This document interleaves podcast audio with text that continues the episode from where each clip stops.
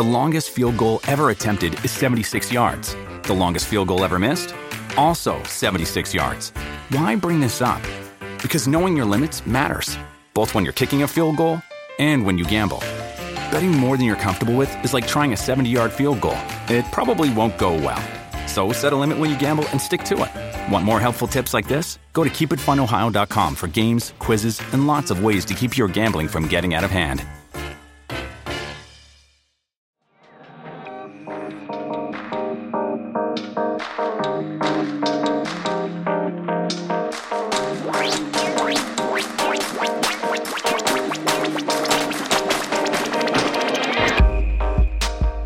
Everybody, and welcome to Backstage Gaming, dramatic takes on your favorite games. I'm Chris. And I'm Dylan, and it's And been it a is- while. It's been like a almost. It feels like it's been almost a month since we sat down to record a fucking episode. God, it. No, okay, it hasn't quite been a month. Not but- not quite that long, but like boy howdy. Um, so we're back. You are here. We are recording this slightly before I finally finish editing the episode that we recorded like three weeks ago, but before my computer died. I'm excited. I came up with a fun game that I'm gonna play with Dylan. We we've done something like this in the past, but now we're gonna we're gonna do a different take on it. Um, Okay. but before we get into that, hey Dylan, how are you? It's been a long time. Like we've talked during D and D, but it's been a while since I've just like had a chat with you. Oh man, yeah. Uh, I'm doing all right. Um, life's a little weird right now. Um, I, as you know, I've been working at the uh, f- local farmers market in my town. Yeah, yeah. um, and it was pretty cool, but like, not my manager. He, I, I don't even think he counts as my supervisor, but like, he's a guy who works in the same department that I do, who is quote unquote in charge. As per like you know my manager's designation, just because he has the most seniority. Uh, only problem is the dude's a fucking sociopath. like I mean, like not even like insofar as like oh he's just he's gets on your case, but like no, the dude is just like does not talk to people. And like he just kind of sits he stands in the corner and just kind of stares coldly out into space. Um and he doesn't like he doesn't like being talked to. I hesitate like whenever i need help because like when i ask him something he looks at me like i should already know it. And when i mess up he is very condescending about it so there's like no winning with this guy because I eventually decided, like, all right, you know what? I like literally everyone else here and I like this job, but like the anxiety I am getting from this one individual is not worth all of this. yeah, that's um, fair. I, uh, I, I had to, I had to get out. So, uh, I have two more days and then we'll see what, what's next for Dylan. But like, it, it sounds like it will be hard for it to be worse. yeah, basically though. Um, and then like you know after like once I put in my resignation and like more people in the the market started to hear about it, they were all like, "Yeah, dude, he's an asshole. You should have you should have told someone." But I'm like, "That's all good. I'll I'll just." I'm, I'm, I'm gone. But anyway, so apparently someone approached him. It, it might have even been the owner of the store. Is just like, dude, stop being a jerk. Like, you know, you don't have scaring to be away employees. you don't have to be like a camp counselor or anything but you know at least you know be a little bit friendlier a little bit more inviting if you if you feel like any negative emotions just try to smile through them or something to in response and this happened today so this is fresh he just smile he like stepford smiled the entire time he was there I hate that. He's the worst like what a child so yeah i mean like it's it's fine i but like i figured you would enjoy that as someone who has worked in a whole foods um who, Yeah. you know probably has not worked with a case as bad as that one but No, fortunately not. Dang, I. Well, I'm glad you're done. Because, like, boy, howdy, that is not an environment you want to be in for longer than you have to be. yeah And now it's my job as your friend to take your mind off of this by playing a game that I'm calling Spot the Dud. okay So you might remember, and listeners, you may also remember that uh, a while ago we did an episode on sort of the the state of video game criticism and the ways in which it's kind of terrible. Uh, as like actual criticism that is actionable for the people who make games. And at near the end of that episode, we played a game in which I read off snippets, where we, we, we read off snippets of game reviews to one another and attempted to guess what the rating was, just as a proof of like, boy howdy, these words that we're reading have nothing to do with the nu- the numerical scores that they've been given. so today, because I I also like I think that there's room for us to play more games on this podcast, and I, I like the idea of doing something weird every now and then. Um, I have collated four groupings of games, three games per group, all from roughly the same strata of review. All of these reviews are courtesy of GameSpot.com, and so each group is within like a half point of one another, Okay. more or less. Okay. And what I'm going to do, Dylan, is I'm going to read you the opening and closing paragraphs. And if any of them have particularly choice nugs to be mined down there in the meat of the article, I'll read those too. Okay. Uh, but your job is going to be to guess which of the three got the lowest GameSpot game review. Oh, I like this Score. game. We're gonna start mild. We're gonna we're gonna start at the top of what I determined might be fun, and then we're gonna just sort of nosedive over the course of this episode. Okay. So, game number one for you is the 2005 PlayStation 2 game FIFA Street, okay. Oh, we going in. uh, which, for one thing, includes an image that I will make sure to tweet without context when we're done recording this. But I'm also going to share with you in the chat right now. Let's come in at you like Cleopatra, my dude. Uh, enjoy this absolute unit. He's got the like, image the for those of you Driver. wondering is for the, for the character customization and it features a man who is simultaneously almost as wide as he is tall and also chiseled like you won't believe I've seen JoJo characters that make more anatomical sense than this lad. Hot on the heels of nba street v3 which was released earlier this month comes fifa street ea sports big's first attempt at applying a successful street formula to the most popular sport in the world also remember fucking ea sports big no. Also, that was like, their their like for lack of a better way of putting it ea sports' edgy division Oh my um, god.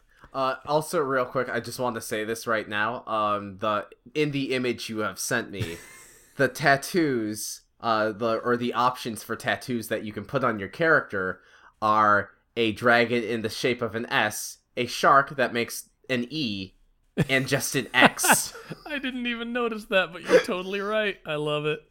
yeah, I just thought that was very important. Um, so I Um, love I love Brennan, but uh, do we do we add the key art to our uh, audio files when we put them on our site? I do. Okay, let's make this the no, I don't think we can. Um, continuing the paragraph. Like its NBA and NFL counterparts, FIFA Street offers a highly stylized, over the top version of the sport which it's based on, and sees soccer's most famous players competing in locations far less glamorous than the stadiums they're accustomed to. The game they're playing, on the other hand, is straight out of a Nike commercial, and it places as much emphasis on humiliating your opponents with flashy moves as it does on scoring goals. The result?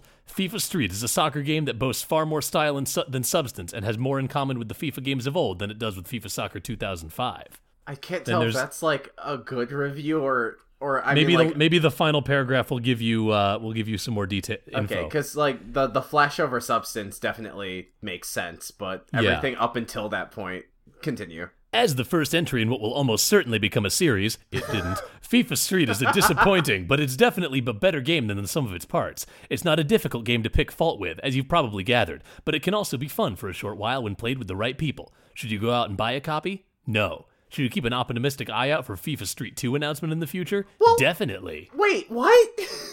I you're not gonna get a FIFA Street 2 if the first one doesn't sell. Okay, I lied. There was a FIFA Street 2. Uh, it got a work.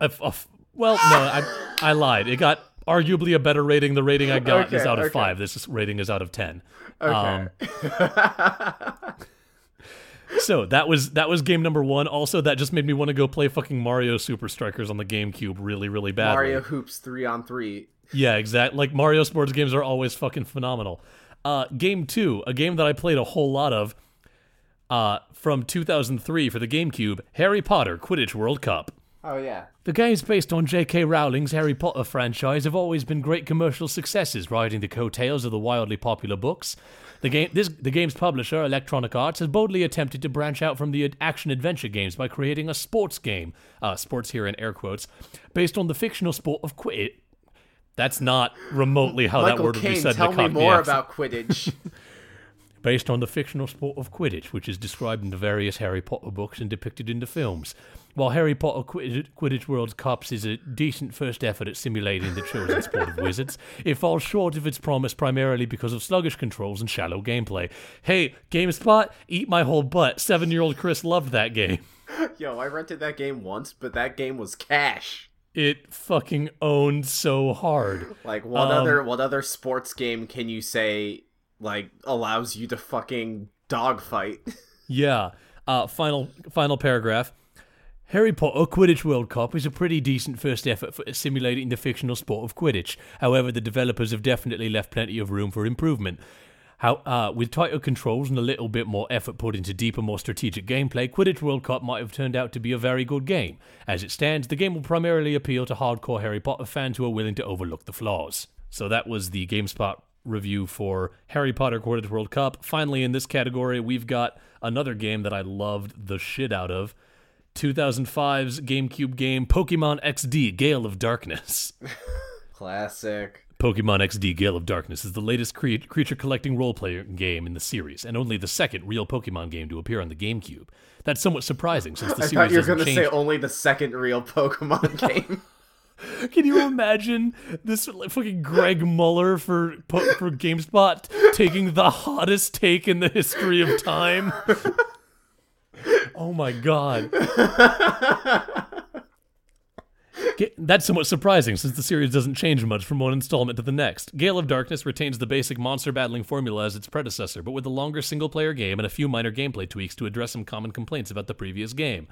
As a result, the only people who will really appreciate this game are those who are already familiar with the series. okay. Fair enough. That we get our final paragraph.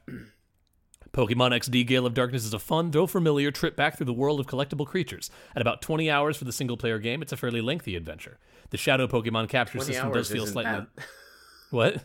20 hour like just like nowadays like 20 hours It- is a heck, lengthy even for a po- adventure. even back then for a Pokemon game. yeah, like you know, like Final Fantasy, you could point at any of them and they're like easily like I think, you know, Final Fantasy 6 on the Super Nintendo in 1994 took me like 30 to 40 hours. Yeah.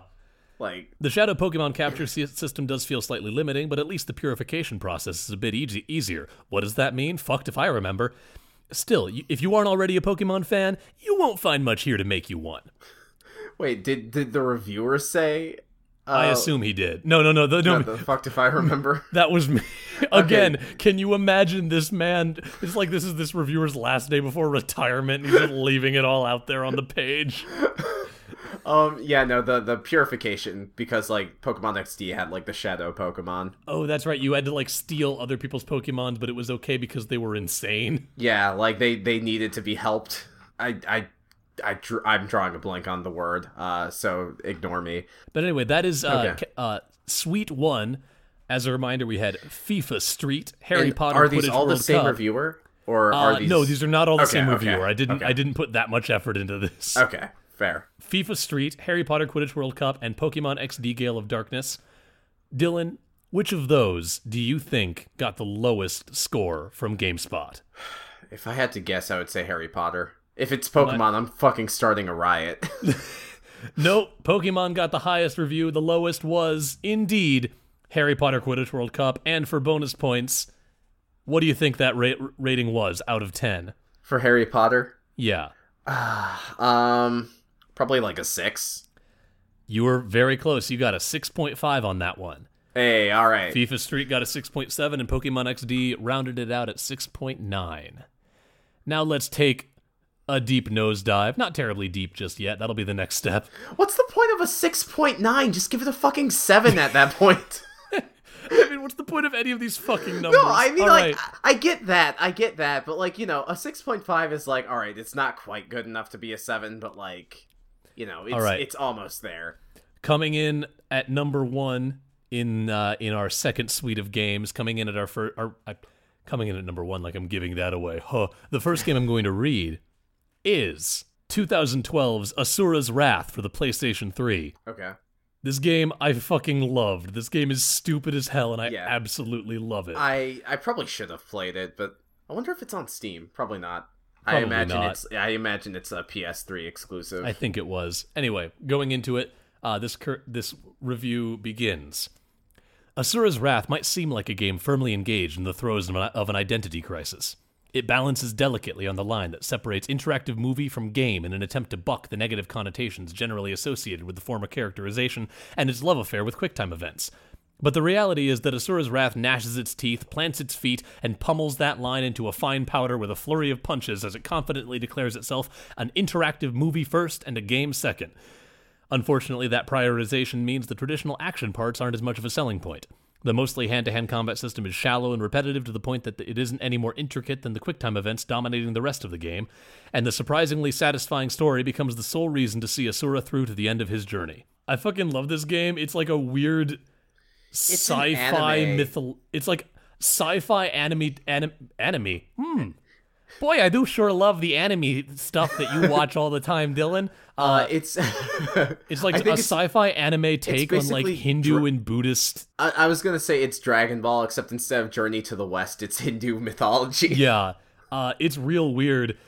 It's it is to Hindu mythology what Bayonetta is to Christian iconography. Okay, that makes sense. But then, as you can tell from this review, not nearly as deep or satisfying to play as Bayonetta. Yeah, it's Uh, it's a very like flesh over substance. At least from what I saw. And like gonna- because at the time it came out, I was like huge into Devil May Cry 3. I just kind of turned my nose up at it. That's which fair. I, I kind of regret now Uh, because it sounds like a fun experience. Anyway, yeah, moving on. here's here's the. f- I'm gonna give you the last two paragraphs of this one because they bleed into each other. Okay.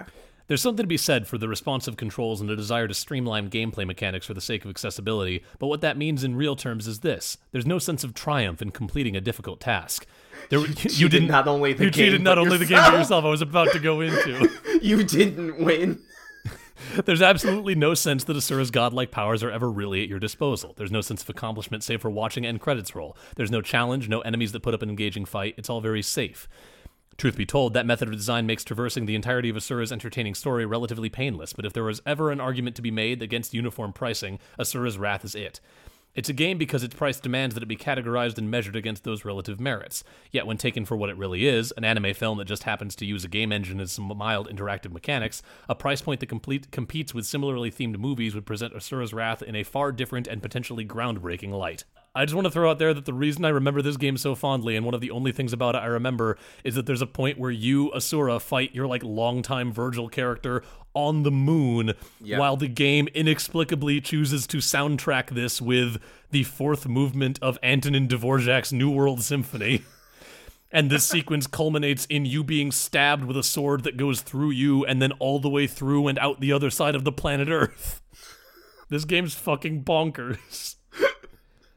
So that was Doesn't that game have like a fucking beach episode? I Or think like it a does. spa episode? Yeah, it has its obligatory onsen episode built in. I fucking love it. Um, it's not very good. Game two in this category. Going back to it, going going back to the to the old favorite, 2007's Pokemon Battle Revolution for the Nintendo Wii. oh, I remember that game sucked. I'm gonna say The joys of the Pokemon can be a difficult. the joys of Pokemon can be a difficult thing to explain to those who haven't been hooked. From a distance, the core Pokemon games look like a standard abiding Japanese role role playing games, and the changes that the series has undergone over the years have usually been subtle. The pieces might not be revolutionary, but they fit together with a precision that makes for an RPG experience that's accessible, highly engaging, and that lasts a long time. Pokemon Battle Rev- Revolution is the latest in a series that started with Pokemon Stadium on the Nintendo 64. Essentially, it's a single piece of the Pokemon experience, the actual Pokemon fights, that's been brought to the Wii and polished up to a high shine.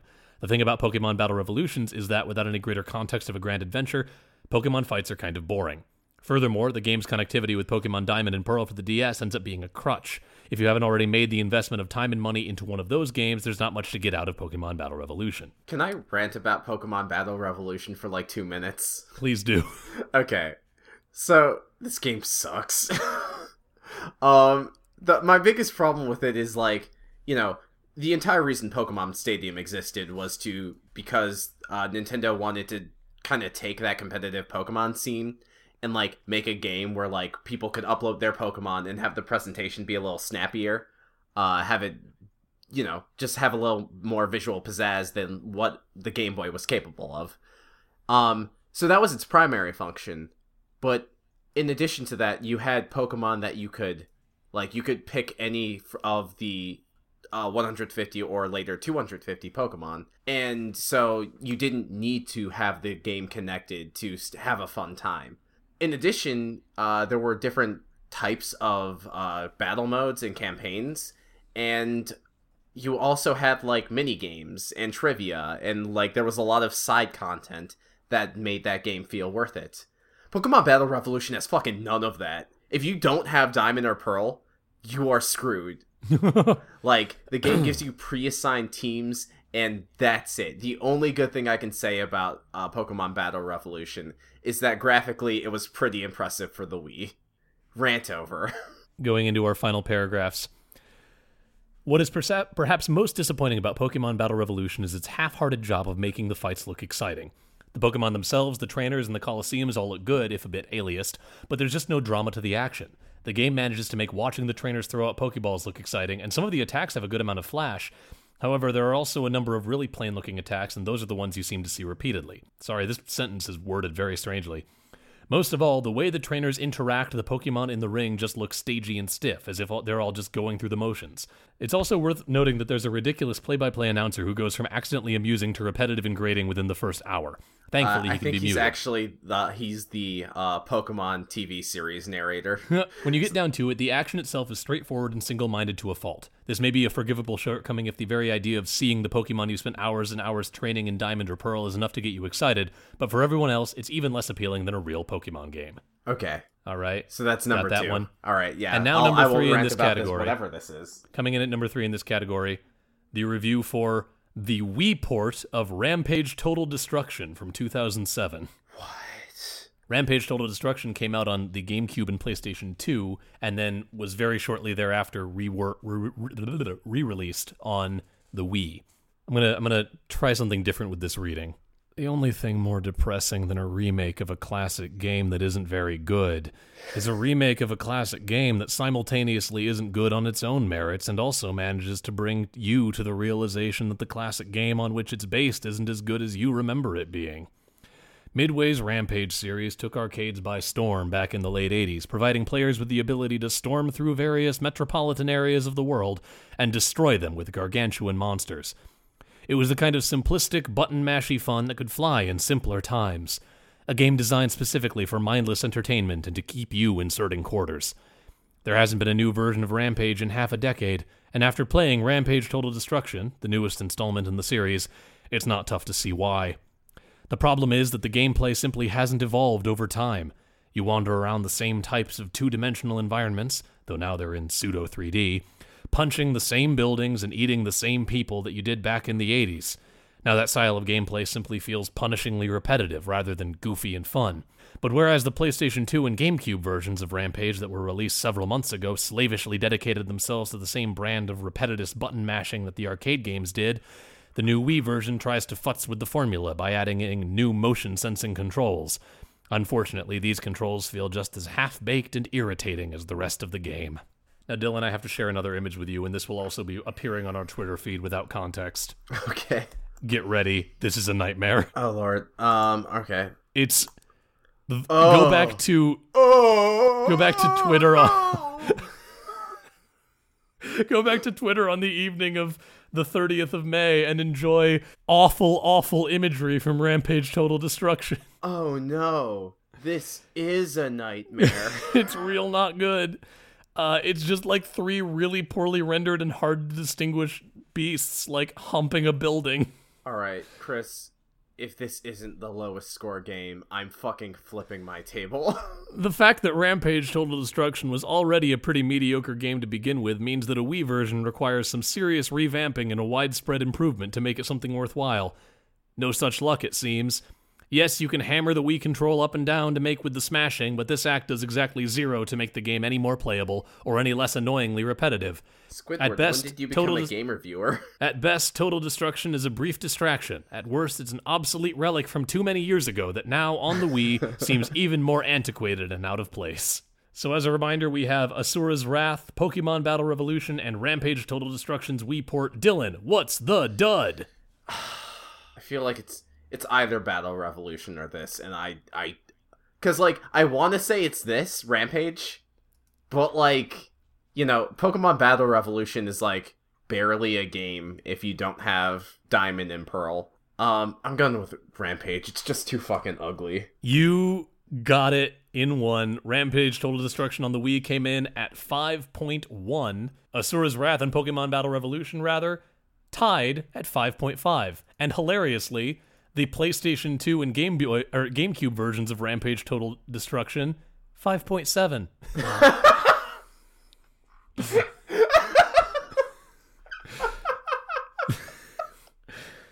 the switch to Wii did not do this game a favor. Oh, I'm so glad. I'm so glad that Asura's Wrath is tarnished. oh my god. So Dylan, we're gonna we're taking a steep, steep nosedive here. I'm just gonna warn you. Oh boy. So first up on this list, Uno. Uno, released in 2005 as oh, wait, a mobile phone game. Uno. Uno for the mobile phone in 2005. I thought I thought you were like, okay, this is the first one. Uno. And I'm like, yeah, Chris, No. I, I get it. It's the first. No, the game is Uno. There's no question that the quality level of mobile games has skyrocketed in the last 18 months or so. Yeah, Production values are rising along with consumer expectations, and there's now a solid foundation of high profile franchises to build upon. However, every so often we run into a mobile game that harkens back to the medium's dark ages, high 2005, when the notion of quality control was still a pipe dream.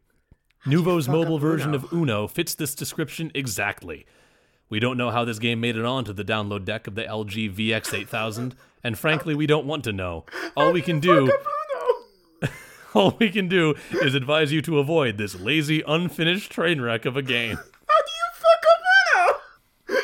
Final paragraph. If you set out to lay down textbook cases of all the things that could go wrong in a mobile game, you'd end up with Uno. this game is rotten to the core, and you wouldn't want to download it even if it were freeware. Consider yourself warned. Seven out of ten. no, So that's one of them. okay, yeah.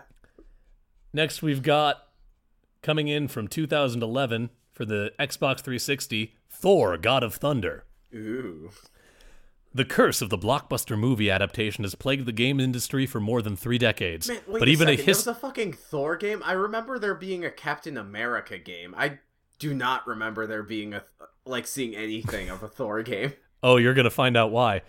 But even a history of futility will not prepare you for the digital misery that is Thor: God of Thunder. Every aspect of this slapdash action game is forged within the flames of failure. Amateurish voice acting and woefully outdated visuals serve as a flashing red warning lights urging you to avoid this abomination, but it's the disastrous combat that ultimately punishes anyone unlucky enough to spend time with this awful game. Shallow combat marred by unresponsive controls and a stubborn camera is a recipe for pain, and when you combine those pieces with an unnaturally high difficulty level, it turns the entire endeavor into an agonizing ordeal. Even the biggest fans of Norse mythology and Marvel comics should stay far away. Thor God of Thunder is a terrible game that has almost no redeeming qualities. Okay. Final paragraph. A lack of clear direction means you often wander around looking for where to go next, and the usual problems such as sluggish controls and a troublesome camera persist. But that's to be expected in a game rife with problems. There is not one moment in this entire game that is genuinely fun, which makes the whole experience feel like empty padding. Sounds Modern Devil video games 2. don't get much worse than Thor God of Thunder. Sorry, what was that? I said it sounds like Devil May Cry 2. anyway, continue. So that was game two, Thor, God of Thunder, for the Xbox 360. Mm-hmm. Third game in this category Uh-huh. from roughly the same from roughly the same strata. Sonic Boom, Yeah, alright. 2014 Sonic Boom: Rise of Lyric. We can't escape him. I have to share this. The uh, the the the headline for this review is just Sonic Boo. so well done, Don Sass.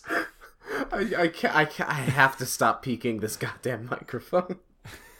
Speed, agility, and precision were the keys to making Sonic the Hedgehog franchise one of gaming's earliest touchstones. But somewhere along the line, Sega lost sight of what makes the series work. Sonic Boom, Rise of Lyric has a laundry list of problems, and not just problems inherent to the modern Sonic franchise, but failings of basic design. Rise of Lyric is crafted as a prequel to the brand new Sonic Boom cartoon, and it attempts to serve as an introduction to the Sonic universe for a brand new generation of fans. Sarcastic, spiky blue hedgehog Sonic is joined by his pals, bullheaded Nut, Knuckles, Geeky Tails, and Spunky Amy, on a mission to stop the technocratic lizard Lyric from wiping out all organic life on their planet as the villainous but inept Dr. Eggman complicates everyone's plans. Unfortunately, though, the story never manages to get off the ground. Players control Sonic and his three friends through a mix of combat, exploration, platforming, and speedrunning.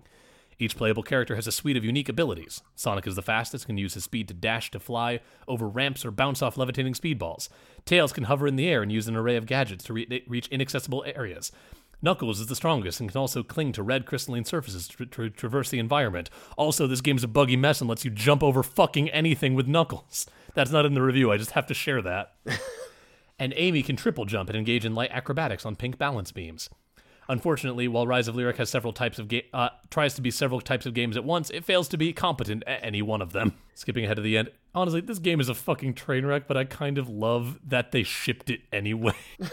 Why? It it it destroyed the company, Chris. People lost their jobs. I do have to say, this game throws out that one of the only successful there, this review throws out that one of the only successful pieces of this game is the use of Full Metal Alchemist Travis Willingham, who makes a great and strangely self-aware Knuckles. It's true, Travis's Knuckles is phenomenal. Yeah.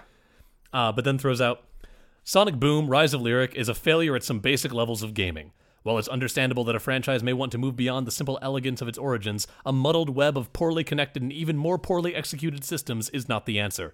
The Sonic name deserves better than this, and so do consumers. All right, so I feel like so this ga- again, uh, this category once more for the listeners, we've got Sonic Boom: Rise of Lyric, we've got Thor: God of Thunder, and we've got Uno for the mobile phones of the early 2000s. Oh man, you know I feel like because it's it's fun to dunk on Sonic, I want to say that's the dud, but like Uno just sounds like it fails as a basic game, like more so than Thor or Sonic Boom. But what do I know? It's probably fine, but I'm I'm going with Uno. All right, Dylan is a fucking savant at this game. it was Uno. Uno coming in at a whopping 1.9. Damn, how do you fuck up Uno? And moreover, how do you fuck up Uno that bad? Coming in one tenth of a point below both Sonic Boom, Rise of Lyric, and Thor God of Thunder, which were twos.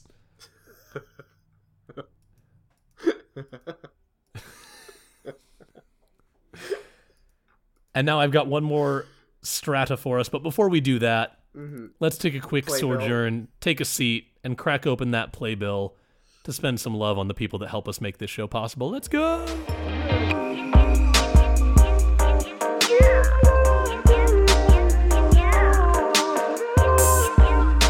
How you doing, Dylan? I'm I'm doing pretty well. You're way better at this game than I would have been. So Thank you. I you know what? I don't know what it is, but like maybe it's because I've seen enough reviews in my time. You know what else you're good at, Dylan? What? Geeking out about anime. It's true. And if I other am... people who don't know you in person would like to hear you geek out about anime, do you have any avenue for them to do that through? Um, yes, Chris. Uh, you see, I am hosting another podcast with your friend and mine, Gentleman and Scholar Coop. Um, unfortunately, I can't use his last name because I don't remember what it is. Love you. I mean, Coop is a pretty pretty standout name. So yeah. Uh, but anyway, we are on a podcast where we talk about uh the anime like early 80s mecha anime super dimensional fortress macross and we talk about this weird cross section of military uh civilian life uh culture pop culture um what makes us human all all of that good stuff and we we talk about it as this kind of you know this this book club of sorts with this uh old 80s anime. Um and i don't know if coops talked to you about this chris but we we've been talking about like after we get through the original series we uh talked about like getting you on for like uh gunbuster.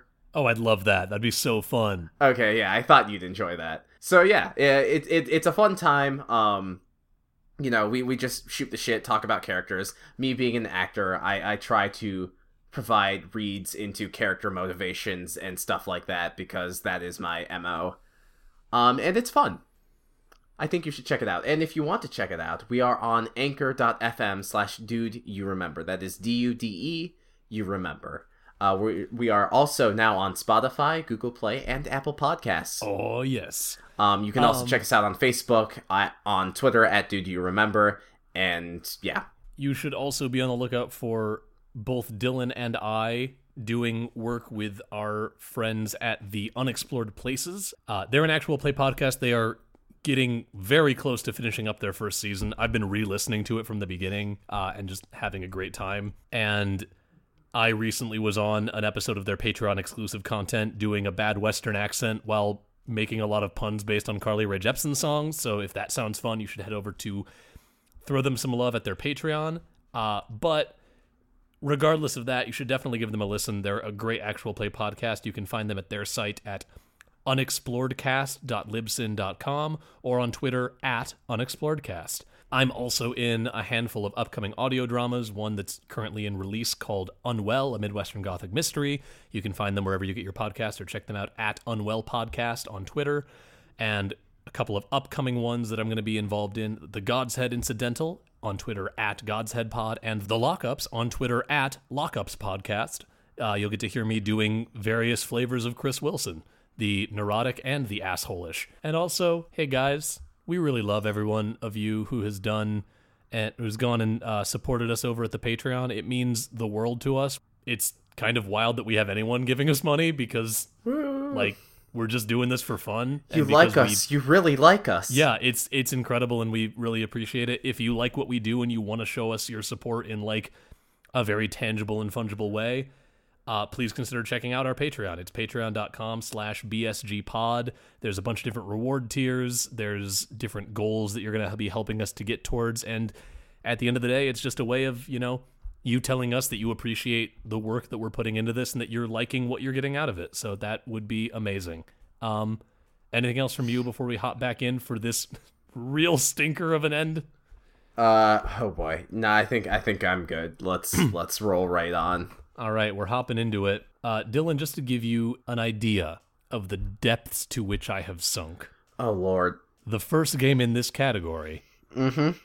is Superman for Motherfucker. the Nintendo 64, Motherfucker. All right, yep, hit me. which is infamously one of the worst games ever made. Yes. Since his creation back in 1938, the Man of Steel has faced such challenges as Richard Pryor, the Anti Monitor, marriage, and the reworking of his origin, and even death. Heck, back in the old days, he used to kick the bucket about every other episode. Epi- episode? Issue. That's the word that's written on the page in front of me.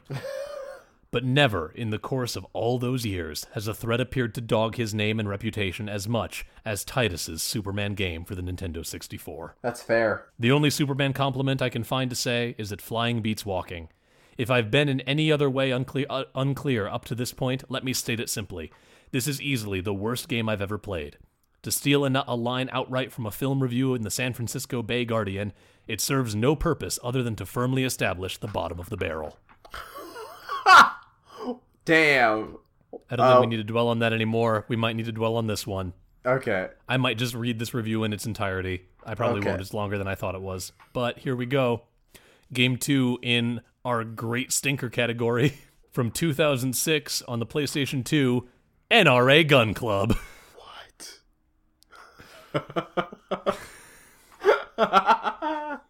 All right. Um, I don't want to look up the score, but I want to see the cover to this game. Let me find that for you. I can't believe this exists. Near the end of a platform's life, a whole new type of budget game starts coming out. It's the nearly broken budget game that's targeted at people who own a console but aren't likely to be upgrading to the next set of consoles anytime soon. It's for the casual player, the type of person swayed by the design of the box cover and the low, low price of 1995. Unfortunately, these games are often the most vile, underproduced games out there. NRA Gun Club, a target shooting game from Crave, is just such a game. It's disgustingly ugly, nearly silent, and shallow in a way that will put off anyone, whether a firearms enthusiast or not. Oh, I have to look this game up afterwards. Okay, yeah. All right, so we got Superman 64. We Wait, got I'm not done. I Gun have to read you the final paragraph. Oh, yeah, yeah, yeah. NRA Gun Club started with a bad idea and executed on that idea poorly. The awfulness stacks up, resulting in a nearly unplayable product. This is the sort of hastily slapped together game that should have been a free bonus for subscribing to the NRA newsletter or something. Plus, this game promotes violence. You're bound to rip the disc out of your PlayStation 2 and fling it across the room almost, almost immediately after putting it in. And hey, that could put an eye out. Don't say we didn't warn you. Hmm. So there's that. Oh, this one's hard. This one's gonna be hard. And then we've got for the PlayStation from 2000, the year 2000, oh, I South think I kn- Park. What? There was a South Park game on the. Okay. Remember that show South Park? Remember how amazingly funny the movie was? Remember that lame first-person shooter that Acclaim put out for the PC and N64? Now that some people have started including the phrase "back when the show was still funny" in their descriptions of South Park, way to 2000. Acclaim has released its already yeah. But even back then. Acclaim has released its already weak South, South Park 3D shooter on the PlayStation. The game that is not only old, the N64 version was released about 10 months ago, okay, but is also devoid of any fun whatsoever. Final paragraph. Between the abysmal graphics, bad sound, and horrible gameplay, South Park is definitely one of those games that's bound to come up when you start thinking about the worst game you've ever played. It's a real throwback to the days of completely worthless games with decent licenses, the kind Acclaim used to be infamous for back in the days of 8-bit and 16-bit gaming. South Park fans looking for some interactive action would be would do well to wait for South Park Rally or Chef's Love Sna- Chef's Love Shack. Isn't Chef's Love Shack like a shitty trivia game? Probably. So Dylan, we've got in our scraping the bottom category, Superman for the N64, South Park for the PlayStation, and NRA Gun Club for the PlayStation 2. Oh, I just want to go to sleep. Um, man, this is hard. Uh, okay, let me think. I mean, like Superman 64 is like legendarily bad, but that's because it's like a huge property, and like, you know, I, I'm gonna, I'm gonna say Superman 64 is lower than South Park. What what type of game was the South Park game, by the way? I'm just Uh, curious. was it racing? Early 3D first person shooter. Okay. I'm I'm gonna go with because I feel like I really need to see like a screenshot from NRA Gun Club. Oh, I can provide. I Okay. can provide. Please. Bear in mind, this is the PlayStation 2. Okay, I'm gonna go with NRA Gun Club uh, before I even see this image, just because I feel like that's in the spirit of this game. All right, give me give me just a sec. Let me. Oof. It looks Ugh. real bad. That's uh. Oh, that's not a good. This was the This game end came of out the after PlayStation. Metal Gear Solid 3. Yeah, this was the end of the PlayStation 2's lifespan. hey, you know what else came out at the end of the PS2's lifespan? Hmm. Fucking Persona 4. Yup. That Oh, game God. doesn't look like ass. no, it does not. Oh man. so you're going is- with NRA Gun Club. Yeah. Hey, buddy, I hate to break it to you, but you Is choked it it. You choked it in the final round. It was Superman 64. Oh motherfucker. I, did do a little. I, I I will admit I bait and switched you a little bit on that one because it is the legendary and the obvious answer. Yeah. Superman 64 came in at a whopping 1.3 out of 10. What's the point three for? South Park got 1.4. What's the point? What these decimals don't make any sense. NRA Gun Club was the best game of these three at 1.6. That is so fucking arbitrary, and I I think know. This, this is the point that you were trying to make. Exactly. I'm just going back to this. These ratings mean nothing. See, I hope you I hope you all enjoyed listening to me read bad reviews and boy howdy some of these games look terrible. Yeah. Not as heady as our normal stuff, but I I had fun. Yeah, and again, This- I I think it's worth taking a moment to just like look critically at the way that these reviews are written sometimes and just be like, "Oh yeah, this means nothing."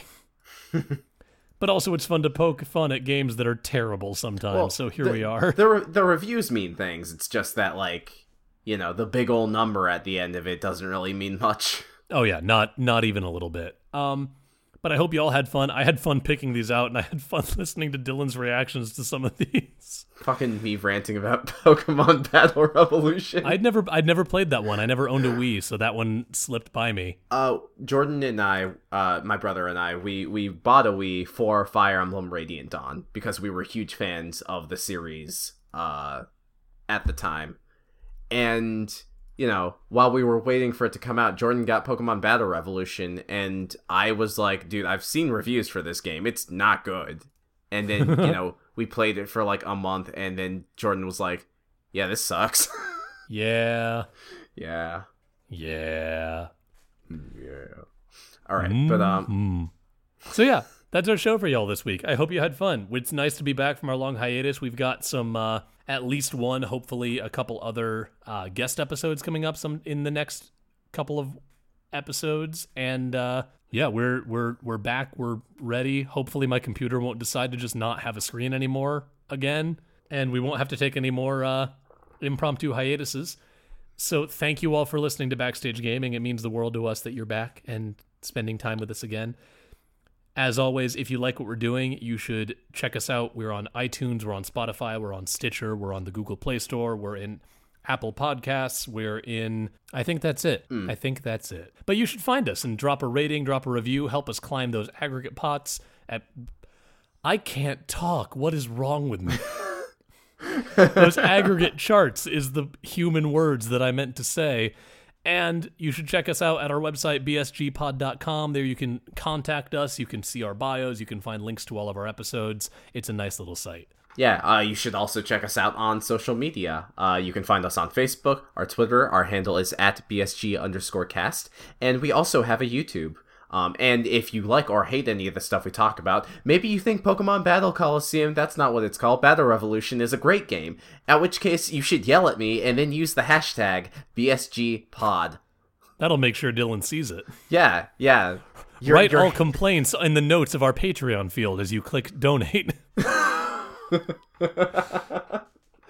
yes, do that. Um, uh, also, that'll big, really big... show us. oh no, look at all this money. Oh, bad, Dylan, bad. if you like the key art we use, that is provided to us by our good friend Brennen French. And if you want to check out more of his art, art you should check out his Squarespace, brennenfrench.squarespace.com. That is B R E N N E N hyphen French.squarespace.com. You can also check him out on Instagram. That is instagram.com slash Brennen French Arts. No, no hyphen. You should also go show some love to our friend BioQuery. He's the artist behind our theme song, Dot Sound Radio Volume 1 Instrumentality. He's also just a rad guy. He's been doing a lot of different music projects out in LA. He's got a single out uh, recently on his SoundCloud, which is soundcloud.com slash bioquery. That's B I O Q U E R Y. And he's got his EP, Post-Human Angst, out on Spotify or wherever you find music, and it's fucking great. So go show him some love. And once again, just going to throw that out there. If you like what we do, if you want to help support some independent actors and podcasters just trying to make their way in this big, crazy world, check out our Patreon, patreon.com slash slash bsgpod. Drop some love, drop some cash, make us flush, help Dylan buy a new microphone. God, I need one. It'd make me as the editor happy too. Yeah. And uh, really, again, if you can't, we get it. We're actors. We understand. Yeah. But if you like what we're doing, at least consider giving it a look and, you know, doing what you can. And with that, let's make like Superman 64 and sink into the cesspit of history. Goodbye, everybody. Bye.